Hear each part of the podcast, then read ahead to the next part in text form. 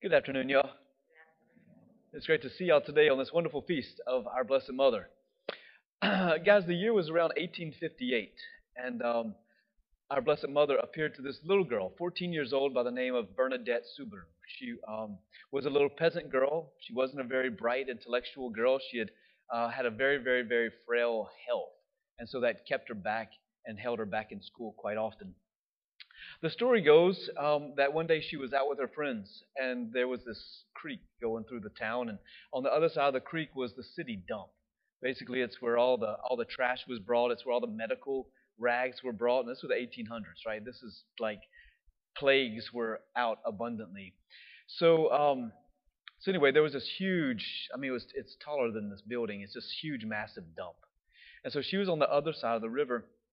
Um, and, uh, and she began to feel this cool breeze, and then she looked up, um, and there was this woman standing up in the midst of the dump, right?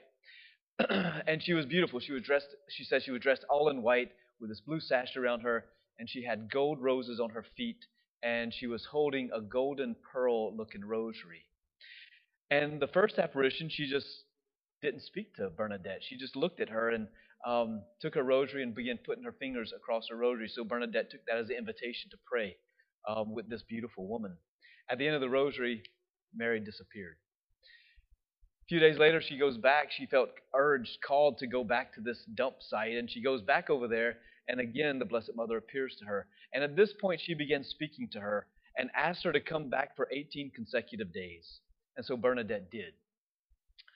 Um, she wasn't believed because, because she wasn't the smartest of little girls. Um, this is in France way back in the day.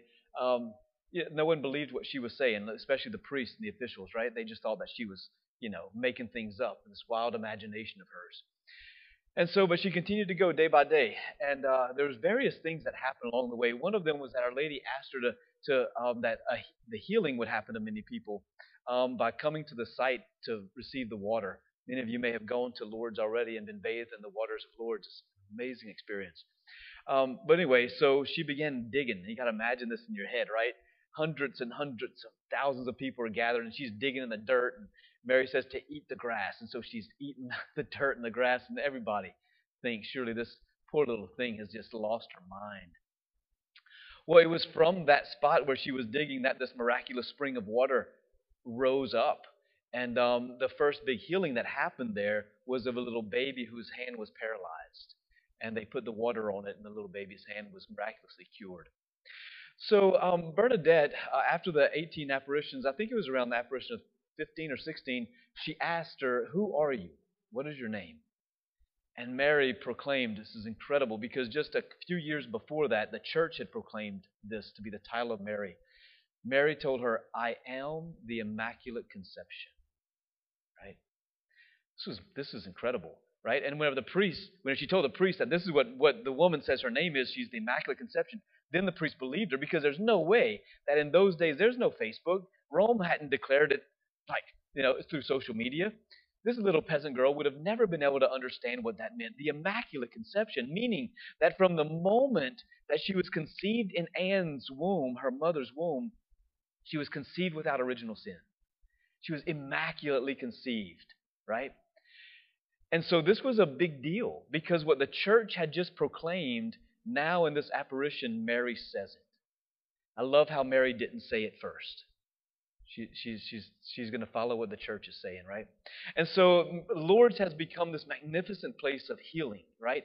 Thousands and thousands of people flock to Lourdes every year uh, to go and bathe in the waters of Lourdes.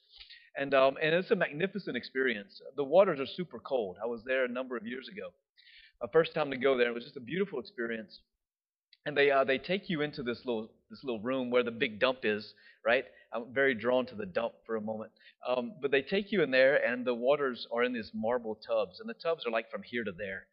And um, and you're waiting in line, and the guys are on one end, the girls are on the other end, and there's sheets that are you know blocking everybody, and um, and you're just sitting there in your conscience. You're just there, you know.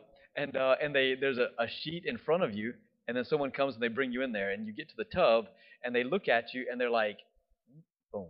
I'm like, gotta drop my drawers.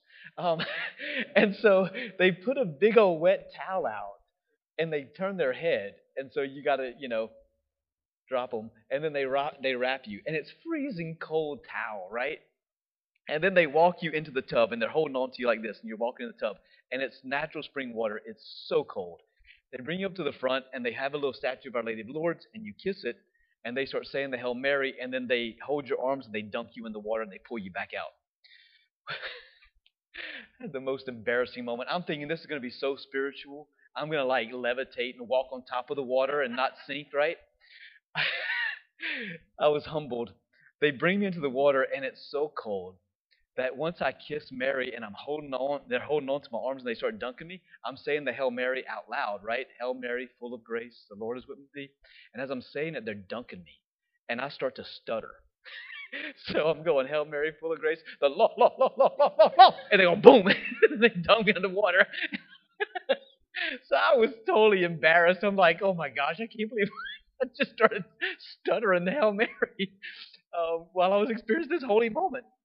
But it just goes to show you, right? Like some of the holiest moments, like sometimes we gotta laugh. Sometimes, you know. Um, but anyway, it is a, a fabulous place, and it's a place where Our Lady heals many, many, many, many people. It's through her intercession, right? That's what the gospel is talking about. Is it through the intercession of Our Lady that she wants to take care of her children, and she goes to Jesus, and they're they're at a wedding, and how embarrassing that would be. They don't have any more wine. And then Jesus performs the first miracle. It wasn't supposed to happen from the beginning of time. Jesus wasn't supposed to perform this miracle in Cana. He says, Woman, what concern of this is yours and mine? My hour hasn't come. Right? And then Mary's last recorded words in Scripture. She looks at the waiter and she says, Do whatever he tells you. That's the last time Mary speaks in all of Scripture. We see her again, but she doesn't speak again. And this is the heart of Our Lady. It's her mantra, right? Is do whatever Jesus tells you to do. Right? And that's why she comes in these apparitions. She wants to bring us to her son Jesus. She doesn't want the glory. She's not a goddess. She wants to bring us to her son Jesus. And she's a mother, and she knows how to do that for us. Right?